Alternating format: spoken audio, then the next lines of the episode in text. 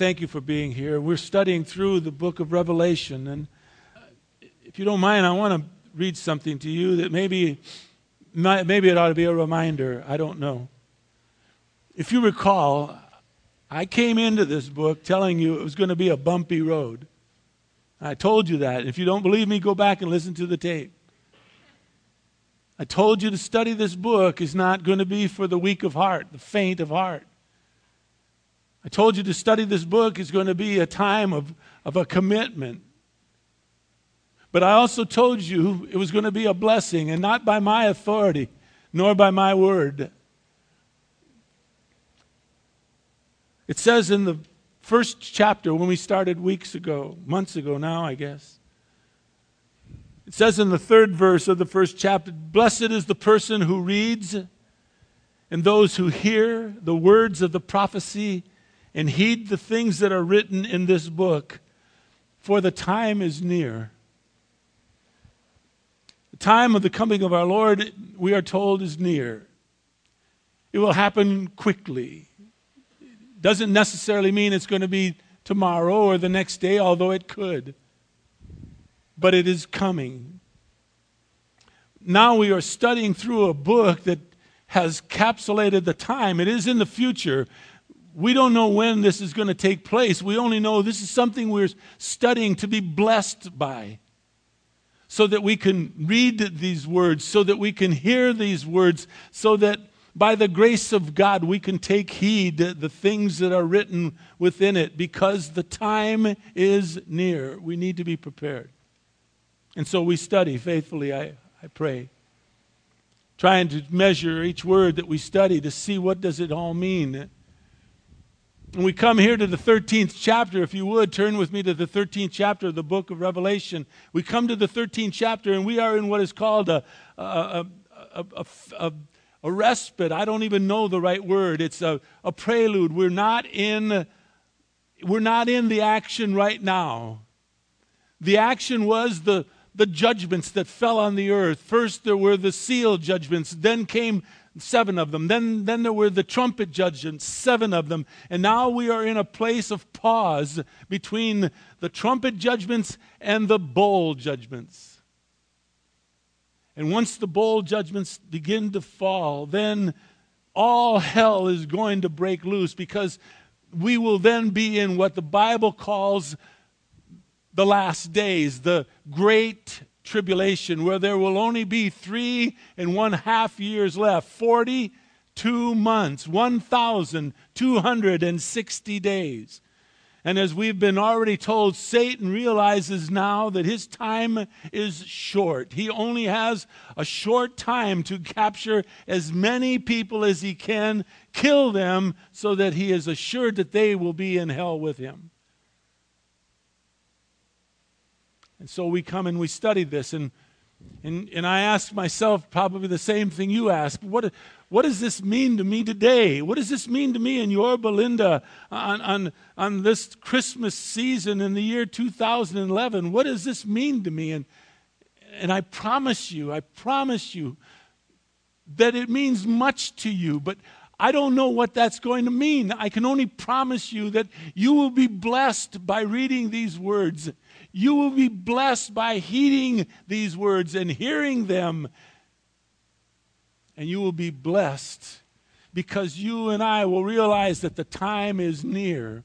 We need to prepare ourselves for this coming day so that we can warn, so that we can be that voice, so that we can be light to this dark world in which we live, so that we can be salt, so as to help and bring people to Christ if need be, if possibly. And so here we are in the 13th chapter. And now we are introduced to what is called commonly the unholy trio Satan, the Antichrist, and the false prophet, who come to counterfeit the Father, the Son, and the Holy Spirit. And now we see them face to face, as you would through Scripture. I would love for you to read with me, starting in the 20th or the 17th verse of chapter 12 because it is a, it's kind of a, um, the pause between chapters 12 and 13 uh, is not very, uh, it, it doesn't need to be there.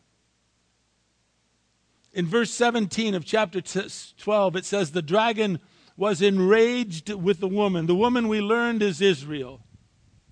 And so he went off to make war with the rest of her offspring, those who keep the commandments of God and those who hold to the testimony of Jesus Christ. And then he stood on the sand of the seashore.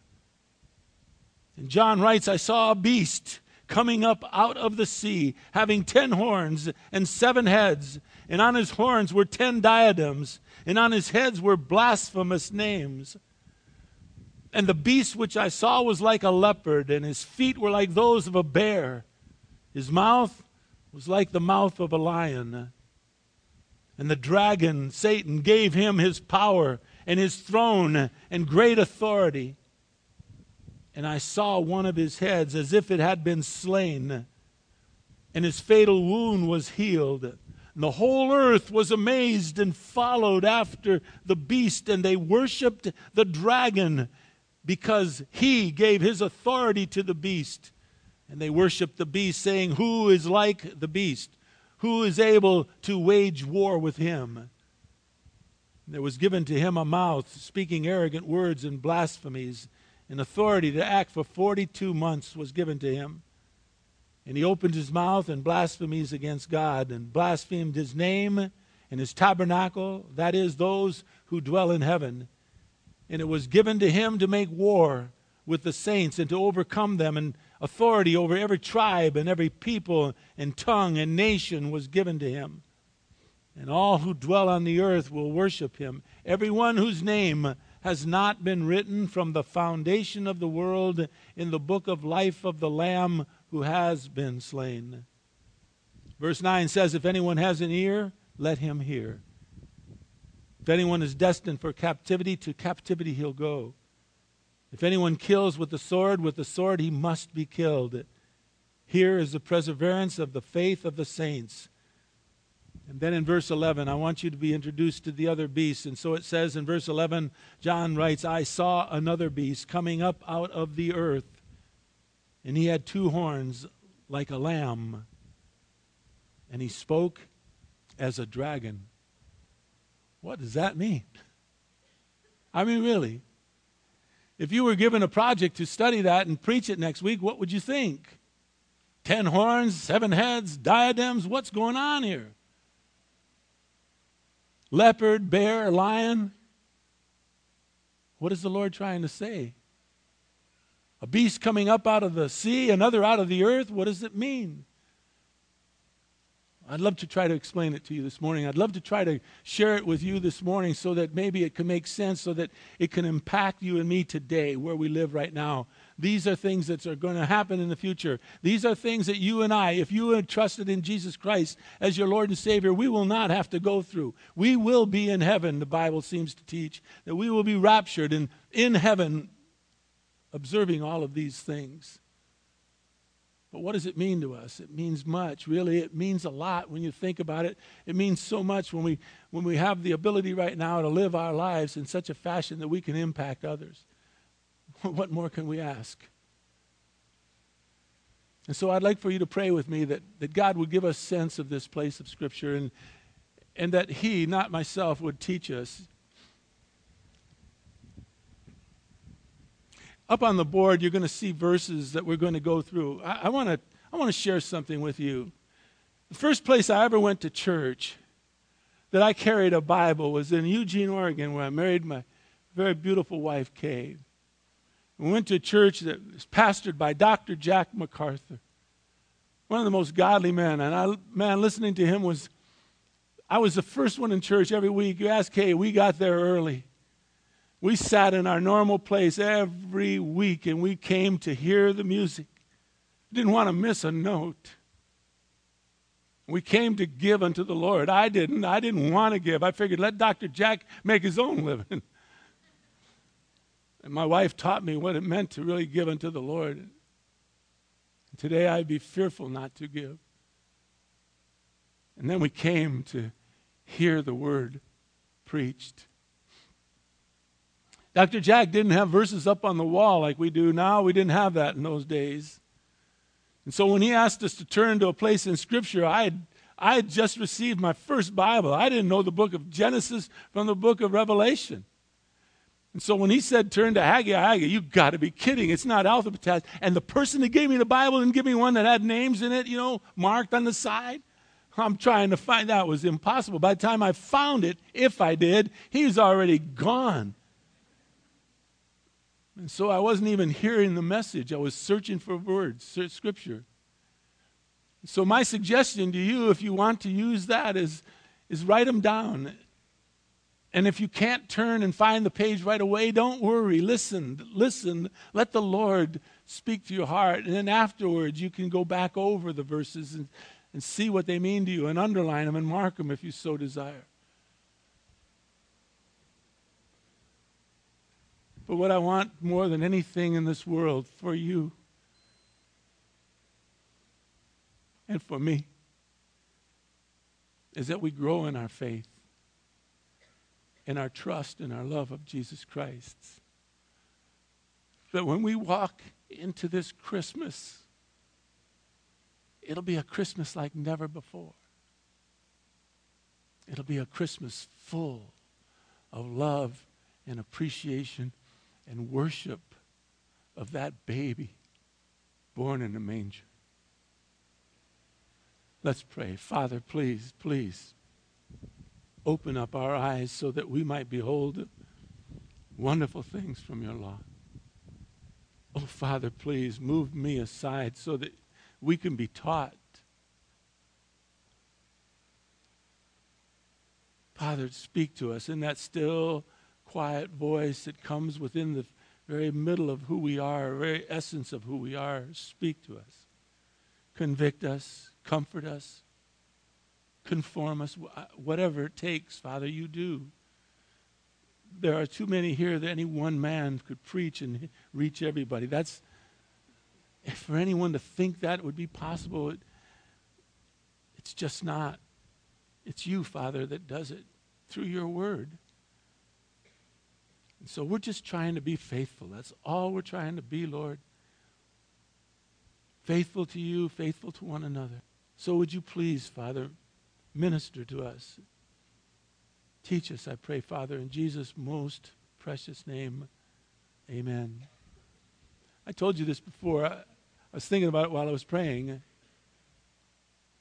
Open up our eyes that we might behold wonderful things from Allah. That's, I never thought of that first. Of course, that's Scripture. I sat with a man who was in his late 90s who learned the Bible while he was in jail. He was in jail way back in the day, way, way back in the day. day. He was a bad person. Someone uh, gave him a Bible, and he didn't have any light.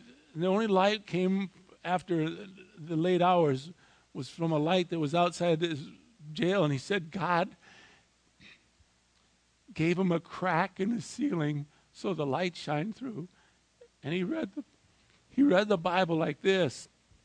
He let the light shine on each word and he just read it. You know, he just kind of moved the Bible so it, the light shined on each word and he memorized most of the New Testament. And he told me, don't ever go to God without asking him out of Psalms 119 open up your eyes that you might behold wonderful things from his law. So I say that every week as if it were mine. It's not. I've stolen everything I ever had. When I asked that the Lord would move me aside, that He would be seen, you know who said that? Dr. Jack MacArthur.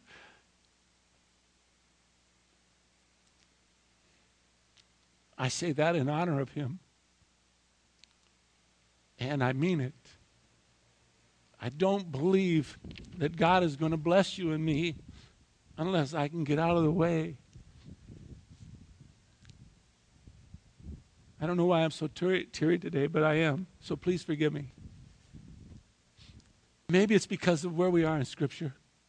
It's a terrible time. All hell is broken loose.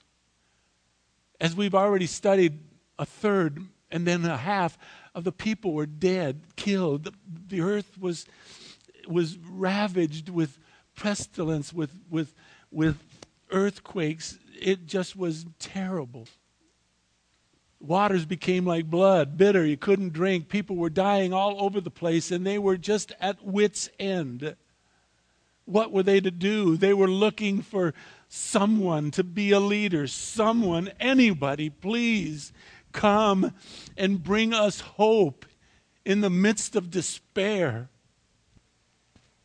Let me share you something that's relevant for you and me today. We're living in a time that's difficult. If you're not, God bless you. But for most of us, we are. And if you're looking for your hope to the next whomever, you'll not find it. Unless your hope is grounded in Jesus Christ, you will never really experience hope. You'll never really experience all that God has for you until you settle your heart and your mind upon the only one that can truly give you and me hope. But now, in this time, in the tribulation, they're, they're looking for someone, anyone, that will give them hope. They will be desperately seeking a strong leader to pull the world back from the very brink of disaster. So, what they are longing for, Satan's going to give them. They're going to get they're going to find their peace. They're going to find some sort of a semblance of order, but it's going to be very, very short lived. As we've already learned, Satan now knows that he only has a short time. By that, the Bible says he has 42 months, three and one half years, 1,260 days. That's all that's left for him, and he knows it. And he's going to take as many people to hell with him as he possibly can. And so they bring upon someone that they think is going to be the answer. He is a powerful military and political leader. We will know him as the Antichrist. But let me tell you, in the broadest sense, out of 1 John chapter 2 verse 22 it says this John writes, Who is a liar but the one who denies that Jesus is the Christ? This, John writes, is the Antichrist, the one who denies the Father and the Son. Jesus warned in Mark chapter 13, verse 6, he says, Many are going to come in my name. They're going to say, I am he, and they will mislead many. He goes on to say in that same chapter in Mark 13, verses 21 and 22. If someone comes to you, he says, and says, Behold, here is the Christ, or Behold, there he is, don't believe them. He says, because in verse 22, false Christs and false prophets will arise and will show signs and wonders in order to lead astray, if possible, even the elect. Well, I read you those verses because here in chapter 13 of the book of Revelation, we see two beasts who become the Antichrist and the false prophet. One, in verse 1, we see is the beast who comes up out of the sea. Now, what in the world does that mean? He is the political leader, he is the, the military might. He will become the Antichrist. Look at him. Verse 3 I saw one of his heads as if it had been slain. There was a fatal wound on his head. and The whole earth was amazed and followed after him. And they worshiped the, the dragon because he gave his authority, authority to the beast. And they worshiped the beast and they said, Who is like the beast? Who will be able to wage war with him? No one can because he will be a military powerhouse, whoever he is, a political leader.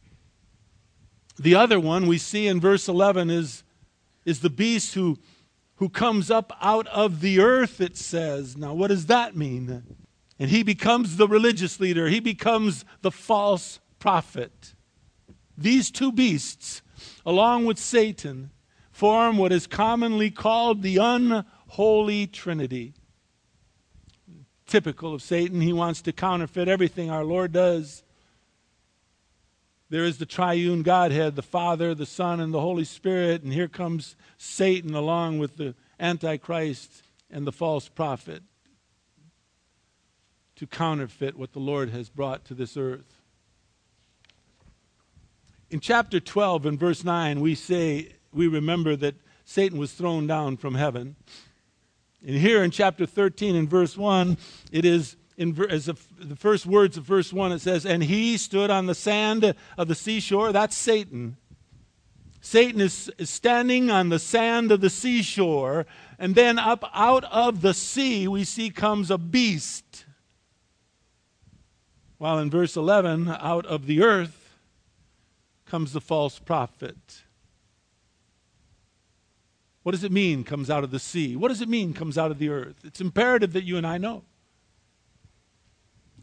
Scripture will always explain Scripture. The best place that you can find out a meaning of something in Scripture is to find the nearest place that you can see it translated the same way. Look with me, please, at chapter 17 in the book of Revelation. And we see in chapter 17 and verse 15, it, John says, And he said to me, The waters, in other words, the sea, which you saw where the harlot sits, are people, multitudes, nations, and tongues. In other words, the sea represents the world, the, the earth as it is during the Great Tribulation, the multitudes of people. Out of the multitudes of people will come one man, a political, military leader who will come and be possessed by Satan or one of his demons. While out of the earth comes the second beast. The earth has always been symbolic of Palestine, the land, Israel. The second beast comes from Israel, the earth, and he becomes a counterfeit Messiah. You see, Israel, if, in fact, is this one is to become the false prophet, the, the, the false Messiah, then he must come from Israel. You see, Israel would not accept him unless he had come from their land, the earth of, of Israel. And he was considered to be one of them, just as Jesus is. If you'll note in verse 11, this second beast has two horns, like a lamb, suggesting he imitates Jesus Christ the Lamb of God, the true Lamb of God, who takes away the sin of this world, John chapter 1, verse 29 tells us. But he has only two horns. The first beast has ten horns. Just simply indicates that, that the second beast is not as powerful, not as a, has as much authority as the first beast. We left Satan off in chapter 12, verse 17. He was enraged with Israel couldn't touch her because God protected Israel and anyone else who trusted and believed in the Messiah. And so he took them to a place where he nourished them, as it says, for 42 months, three and one half years, the rest of the tribulation. So, verse 1 finds Satan standing on the sand of the seashore. In other words, before all the people of this earth. And out of the people of this earth comes this one man, the Antichrist, who proclaims that he will bring peace to this earth for everyone. And Satan, it says, gives him his power, gives him his authority, gives him his rule over all the people and all the earth. He does signs and wonders, and He's an amazing individual. He has ten horns, seven heads on his horns, ten diadems. It simply means horns, head, diadems, power, authority, rule. Simple as that. Satan has the same, but in different order. We notice on, on Satan back in chapter 12 and verse 3, he has seven heads and ten horns on his heads, whereas the, the beast has his horns on the, uh, uh, the diadems are on his horns, which indicates very clearly that Satan is in control of all of this.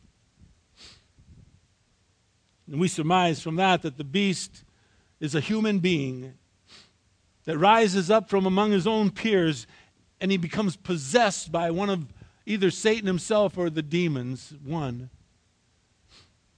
And they help God.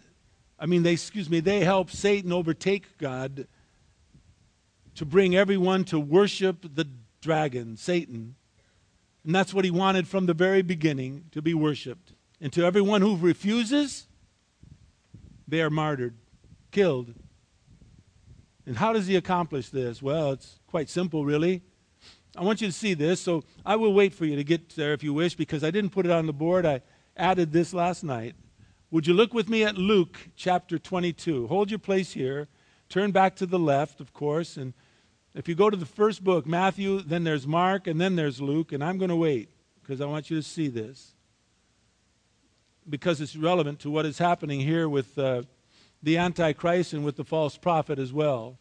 Satan loves to use people. I want you to know this, though. He cannot possess any of you and any of us who believe and trust in Jesus Christ because, as we learned last week in 1 John 4 4, greater is he who is in you than he is in this world. He cannot possess you.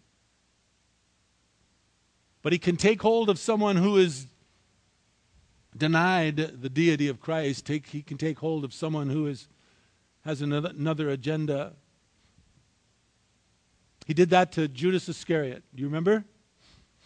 Judas wanted to betray Jesus Christ. He did so for 30 pieces of silver, did he not? And he betrayed Jesus before his death on the cross. But in Luke chapter 22, we read very clearly in verse 3 got it? Satan entered into Judas, who was called Iscariot. Satan entered into Judas, who belonged to the number of the twelve. In other words, Imagine this now. Jesus Christ chose him amongst one of the twelve. I don't know. But here he is betraying our Lord.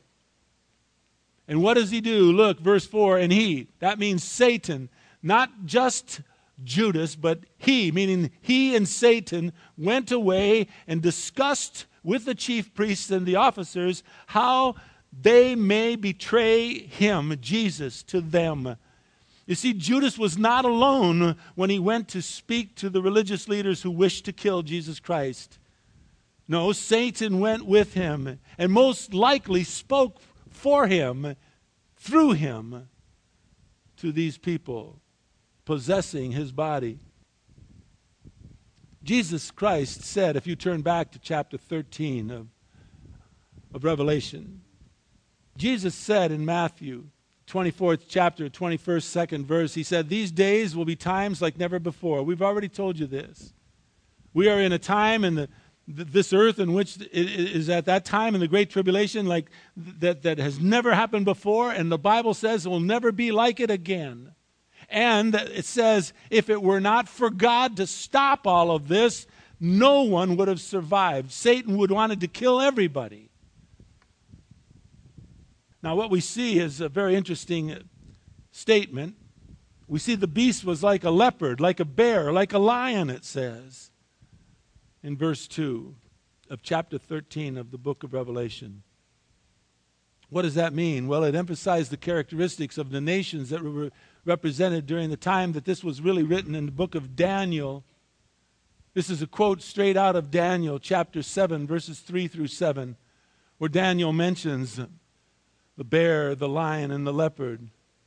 You see, the lion was a symbol of Babylon, the bear was a symbol of Medo Persia, and the leopard, well, the leopard represented the swift conquest, conquest of Alexander the Great in Greece.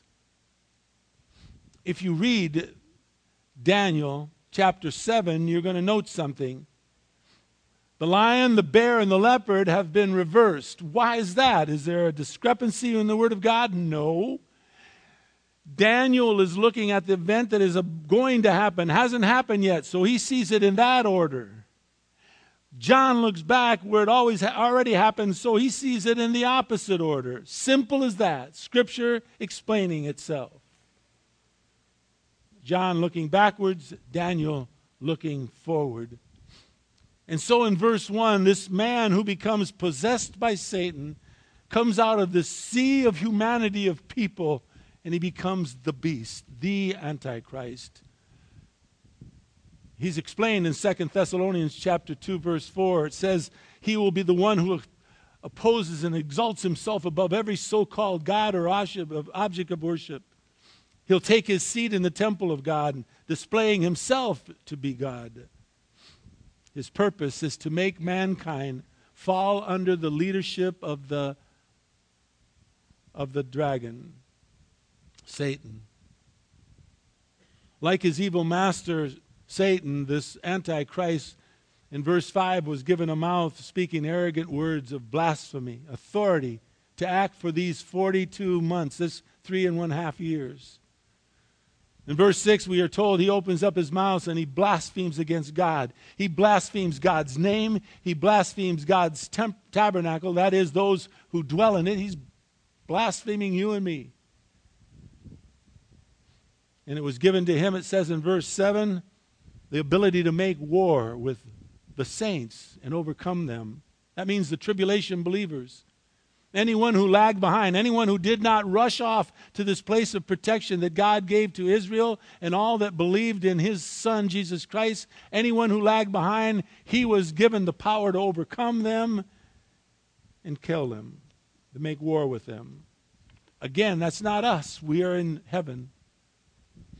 Now, it says in verse 3 that, that, that John saw one of his heads as if it had been slain, he said. Interesting said it was a fatal wound and it was healed. And the whole earth, it says, was amazed and follow after the beast.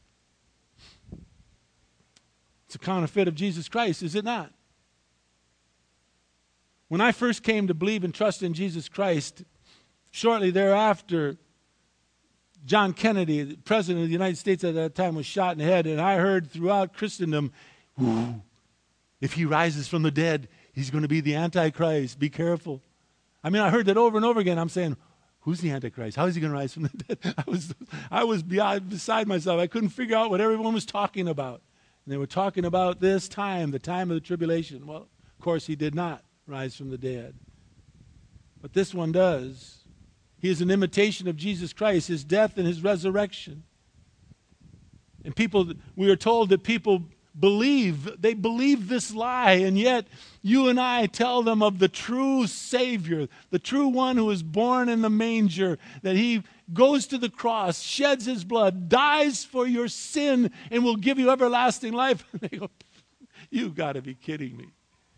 They won't believe it. And yet it says here that people will believe. They were amazed and they will follow after him. We are told in 2 Thessalonians 2:11 and don't ask me why God says he sends upon them a deluding influence so that they believe what is false. Verse 7 Satan and his beast is going to overcome them it says overcome the saints. You know what he cannot touch you and me today as we live today this this evil whatever evil there is in this world cannot touch you or my soul. Can't picked out a verse in, in Scripture. It's in, in Matthew, it's the 10th chapter, the 28th verse. It reminds us, says this listen, don't fear anyone who can kill your body, but are unable to kill your soul. Rather, it says, Fear the one who is able to destroy both your soul and your body in hell. That's the one that you and I have to make peace with. And He has given us the ability to do so by overcoming. That's our victory, our faith, trusting in Jesus Christ. Then we will become overcomers. It says in verse 8 that those who dwell on the earth are going to worship him, worship the beast. Now, we've learned over and over again those who dwell on the earth are unbelievers. They are the unbelievers that are living during the Great Tribulation we note that their names are, in verse 8, their names are not written in the Lamb's book of life. And then a warning comes out of nowhere. Verse 9 it says, If you have an ear, hear. It's used 15 times in the New Testament to emphasize the importance of what is about to be said. And what is about to be said in verse 10 is this if, If you're destined to captivity, to captivity you're going to go. And if you're going to be killing with a sword, with a sword you're going to be killed. Basically, it's saying to you're to depend upon God, that you, you can't change what God has for you in, in essence. You can't or shouldn't take matters into your own hands. Peter says it well in 1 Peter 4 19. He says, Those who suffer according to the will of God should entrust their souls to the faithful Creator in doing what is right. Then in verse 11, we close it all out by, by saying there's another beast, and this one comes up out of the earth, and we learn that's Israel. He has two horns like a lamb, but he spoke as a dragon. John now introduces us to the false prophet, the, the religious part of Satan's trio. The Antichrist was the military leader, the political leader. The second beast, he's the religious leader. He is a false prophet. Satan's major weapon throughout all of time has been deception. Jesus said to those who were following after other religions, he said in John chapter 8, You, he says, if you don't follow me, he said, you are of your father, the devil. He is a liar.